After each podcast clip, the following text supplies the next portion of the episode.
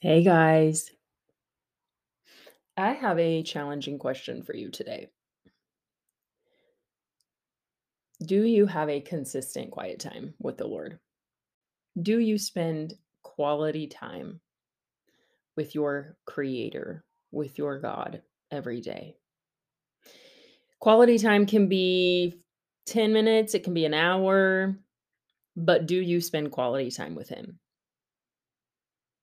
Yes or no? Is this a habit in your life? I bet it's only a habit for a handful of people that I know.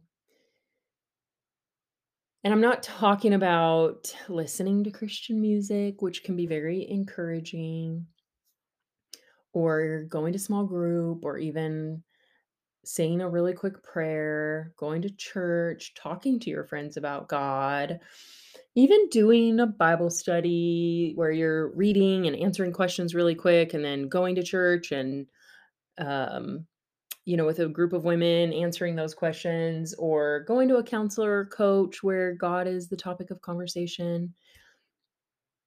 I'm talking about getting alone with no other people around and communing with God. Not in your brain, not intellectually, emotionally, like on a heart level. Are you doing this? Are you submitting your energy and your worries and your anxieties and your needs? Are you asking him for direction and for wisdom? Like, are you actually doing this? I'm gonna go with like 90% of professing Christians. If that's a high number, I know, but lack the power and the peace and the direction that they could have if they would be asking God for those things daily. I know this to be true, y'all, because I still struggle with it. I struggle with it. You know, back when I was single, life was a lot harder, to be honest. um, there was a lot more sadness, I would say, in my life. And so I had to kind of cling to the Lord. I mean, I either had to ignore that emotion and the reality of time passing and just the struggles, the like deep struggles and questions and loneliness and sometimes just feelings of rejection or being left out or boredom or whatever the things that might come with lone uh, with singleness.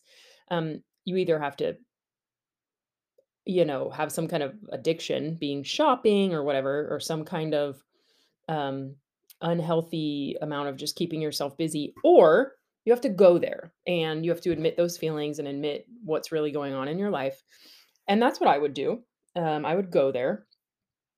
But because that was such a staple part of my life for 20 years, some of that pain and some of those questions, so was the Lord. I mean, I had no other answer except to cry out to Jesus to comfort me. So that's where my habit of journaling and things like that, that I talk about a lot on here, became just such a fundamental part of my daily existence. Like, I feel sad today, Lord. I feel lonely. I feel left out. I feel confused. I feel angry. I need you to come in in this moment, in this physical moment, and encourage my spirit and strengthen my body and bring joy to my soul because I'm sad. I'm like actually sad or I'm I'm actually hurting, you know, and and there wa it was almost like I had no other option but God, and he always met me there. He always met me there. Now, I've been married for a year and 2 months now, and guess what? I've got another option. So, this other option is not does not take the place of God, but what I want to remind you married ladies of is that it can sometimes be easier. It's just easier to, like, call your husband or text your husband or get a hug from your husband, though that doesn't hit the same level. He's not God. Um, it's a quicker fix, I would say, and an easier fix, and I don't think there's much spiritual warfare against that fix because I don't think Satan cares much if we're relying too heavily on another person. Satan will be like, "Okay." But on a spiritual plane, there will always be our flesh and just, you know, spiritual forces that are coming up against us and trying to prevent us from communing with God because that is where our power comes from. That is where our peace comes from. That is where our joy, our strength, our energy, that is where humans become more like Christ and more powerful for the kingdom. So there's always going to be a war waged against that. Um so married women hear me and hear me well. Your husbands cannot do for your soul what the Lord and time with the Lord can do for your soul. Not that husbands aren't a blessing because they are, but they do not take the place of quality alone time with your creator. They don't. And for single women, I want that to encourage you as well. Like the most power, the most, and I do keep using these same words, but the most power, peace, and wisdom that you're going to find in your life doesn't come from a husband someday who's going to be your quote unquote spiritual leader. It doesn't. Uh, you have full access to it right now as a single woman. Uh, so, all this to say, how, like, are you making this a priority in your life or not? Everything stems from this. Everything stems from this. And I know what you're gonna what you're thinking right now or what you're gonna say to me. I'm too busy. I don't have any alone time. I don't want to get up earlier. I don't sleep good enough as it is. I need my sleep uh, at nighttime when the kids finally go to bed. I need some quality time with my husband. I work and I have kids. Uh, or there's just always reasons. We always make excuses. But I want to read you guys some verses here really quick about just what does the Bible say about being in the presence of the Lord? Okay?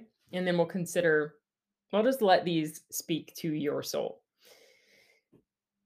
Isaiah 118, the Lord says, Please come and let us reason together. Even though your sins are like scarlet, they'll be white as snow. Though they are crimson, they'll become like wool. What he's saying there is don't stay away from me just because you're in sin or because you feel bad about your sin. Like, come to me anyway. I'll forgive you of your sins if you ask for forgiveness, and we'll talk about your situation. I mean, what a verse. Isaiah 118 Please come and let us reason together, implores the Lord. Now, he's talking to the nation here of Israel, but we are a part of that nation. I mean, once you get saved, we are a part of the children of God. So he is talking still to us. This verse applies to us. James 4 8, come close to God and he will come close to you. Or as some versions say, draw near to the Lord and he will draw near to you. What this, what I love about this verse is the display of how God respects human free will.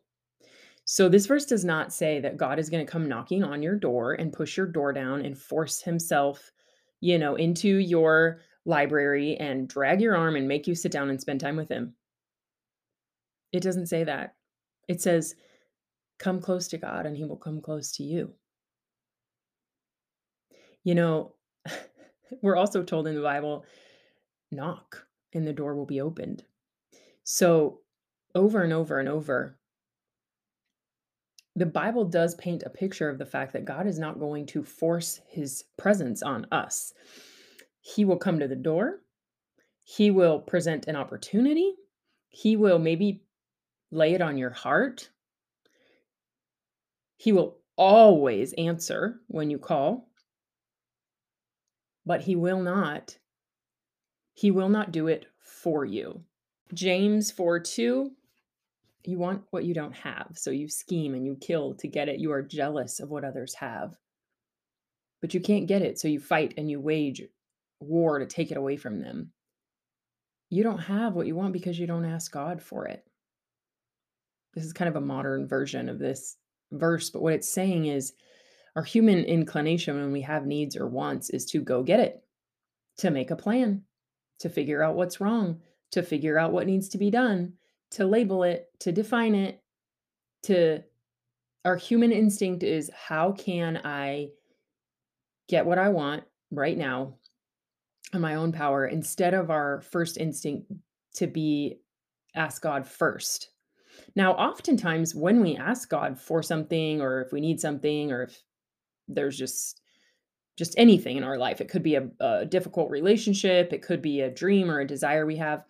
Oftentimes when we go to God and ask him for it, he will tell us what our part in it is. He's not just going to like ding magically make it appear or magically fix that person, but when we go to him with the need, he'll tell us, do this, do that, try this. Pro- like he'll prompt us what to do next. And yet, God is like, but I'm God and I'm like right here. I'm not only am I right here able to give you the thing you want or fix the problem in your life, but I'm also right here to tell you how to do it if I want you to do it or to wait if I want you to wait or what you might need to learn in the like he is all knowing. You're not. I'm not. like our God is all knowing. And yet we scheme and we fight and we try to figure stuff out on our own and we go to him last. Matthew 14 23. After sending them home, he went up into the hills by himself to pray. Now, this is an account of Jesus. Jesus finding time to be alone and to pray. Okay? Jesus himself communing with the Father. If Jesus needs to do it, we need to do it. In Luke 11, when the disciples, uh, once Jesus was in a certain place praying and he finished, one of his disciples came to him and said, Lord, teach us to pray. So, just a word there that, like, if this, if this uh, podcast today is starting to stir something up in you, if your soul is starting to go, yeah, I don't spend enough time with the Lord. I don't show him my heart. I don't ask him to take my burdens. I don't ask him to help me solve my problems every day. Uh, he's kind of my last resort instead of my first resort. This verse here is just an encouragement to start by asking him to teach you how to do it. Okay. You could turn this podcast off right now and just pray and say, Lord, teach me to pray. Teach me to spend time with you.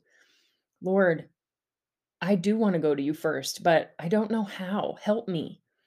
That's a great place to start. In Psalm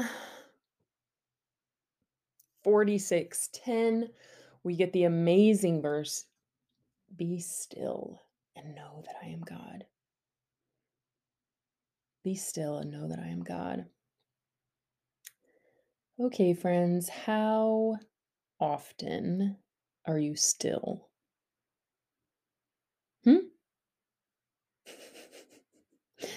How often are you still? This is very hard to do, but can you just go there with me for a second and imagine a rhythm in your life? Again, it could be 10 minutes. It could be 10 minutes. In fact, some of you might need to start with one minute one 60 seconds. And then you can increase it maybe to five minutes. But 60 seconds of turning off all outside noise, getting completely alone, focusing your mind and heart on God. And, and that could mean holding a Bible in your hands, it could mean visualizing just what you think Jesus might look like or the throne of heaven, and focusing your mind and your heart and your attention and knowing, letting it in that He is God and you are not. Letting it in, just being stilling your whole person and bringing to your conscious awareness the fact that God is God what would that do for you if you were able to just do that for one minute a day and then increase that, like I said, to maybe five minutes or 10 minutes a day? There's another verse in Psalms, and I might, shoot, I can't remember where it's at right now. I'm gonna have to look it up really quick, but that says, "In your presence is the fullness of joy." We've got evidence that spending time with God can give us the wisdom and the answers that we need. We've got evidence, scriptural evidence, that spending time with God can give us what we're asking for. like he can actually just give us what we what we need and what we, what we want if he wants to, if it aligns with his will, or he'll tell us what to do next. We've got scriptural evidence that our fullness of joy. Now let me pause on that one really quick. How many of you guys are lacking satisfaction in your life? Like you're looking around and you're going, I've got I've got the life. I've got the job or the money or the husband or the kids. Um, like life is pretty good overall, to be honest. And yet I feel this weird depression or this weird anxiety or this weird emptiness or this weird ache. To that, I would say that's because your soul, your the deepest part of who you are is still made to be sitting with your king. It's not made for all those other things. Those other things are a blessing and they're good. They're nice, they're fine. But they are not going to quench your deepest thirst. Okay? They're just not. In First Chronicles 16:11, look to the Lord and his strength. Seek his face always. We know that those who uh I can't remember this first reference either, but those who wait upon the Lord will renew their strength. So now these are these are two different verses that have mentioned strength. How many of you feel tired and empty? I know I do sometimes.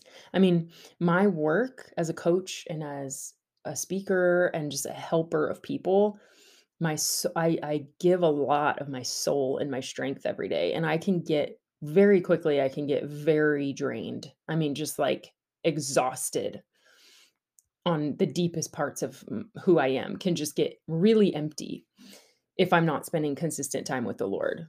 Um but when I am, prayer, worship, Bible, me alone with Jesus, he gives me strength that surpasses any anything that sleep can do for me, right? Any amount okay, I'm drinking my 60 ounces of water a day, I'm exercising, I'm taking all the vitamins, I'm sleeping really good, still not gonna do for my soul and my strength what the presence of the Lord can do for me. And I actually I I wanna end with this thought. Worship, y'all. Private worship. Your soul was made for that too.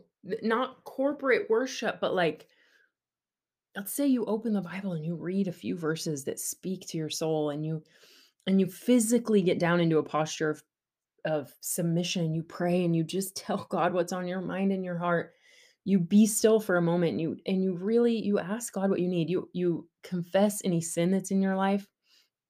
And what if you also even just one song, one song, put your earbuds in, again, be alone so you can like cry or dance or however you worship, but then just let your heart turn towards God and be thankful and be in awe of who God is. What do you have to do to make this a priority in your life? What do you have to do to fit this in? I'm serious. If you're not doing it right now, start with 10 honest to goodness minutes a day. It will expand. You'll fall in love with it and realize how it makes everything better, and you'll expand it to 15 or 20 or 30. But friends, knowing God is not the same thing as spending time with Him. Knowing of Him is not the th- same thing as spending time with Him. Studying Him is not the same thing as spending time with Him. Learning about Him in church on Sunday is not the same thing as spending time with Him. Are you spending time? in the presence of God. This is my own challenge right now in life. like the Lord is so calling me into this. He's just not letting me get away with skipping anymore. He's he's like it is time to figure this out once and for all. It is time to get this right in your life once and for all, Rebecca, because your ministry, your relationships, like everything in your life has hit a level where it's not going to get any better w- with you trying to do it on your own strength. Everything in your life has hit a ceiling because you're often turning to me second or third or last instead of first. And it almost feels to me like God's like put up a little bit of a boundary with me and he's like, "I'm done. I'm I'm kind of done with you using me or coming to me last." Now, he's always there. He'll never deny me, but he's calling me to deeper obedience and I wonder if he's calling you too. So that you can have more joy, so that you can have more power, so that you can have more wisdom, so that you can have more strength. As I'm working this out in my own life, guys, I have made it the first I've made it the the core foundational teaching, meaning the first month of the Abundant Life Lab. Um, so take this episode by itself and go do what you need to do with it. But if you want to, if you plan on participating in Abundant Life, the Abundant Life Lab, which is the group coaching that I'm starting in January, just know, I'm just telling you guys right now, right up front, the first month teaching is going to be about this. How do we? And we'll have like a community accountability. And I'm going to tell you guys within the lab, I'm going to give you specific prompts and specific ways to do this every day. And then, like I said, we're going to hold each other accountable. We're going to monitor how it really does affect our day, share our wins, and we're going to create a habit to start off the year. But if you guys want to make sure that you start off 2023 with this habit, make sure you join our group. Make sure you join that group coaching membership. Okay. There is a link in the bio. I mean, I'm sorry, I always say that. There's a link in the show notes for more information about that if you want it. I love you so much, and God loves you so much, and you need Him more than you need anything else. Let's all stop messing around. Okay. See you guys next Monday.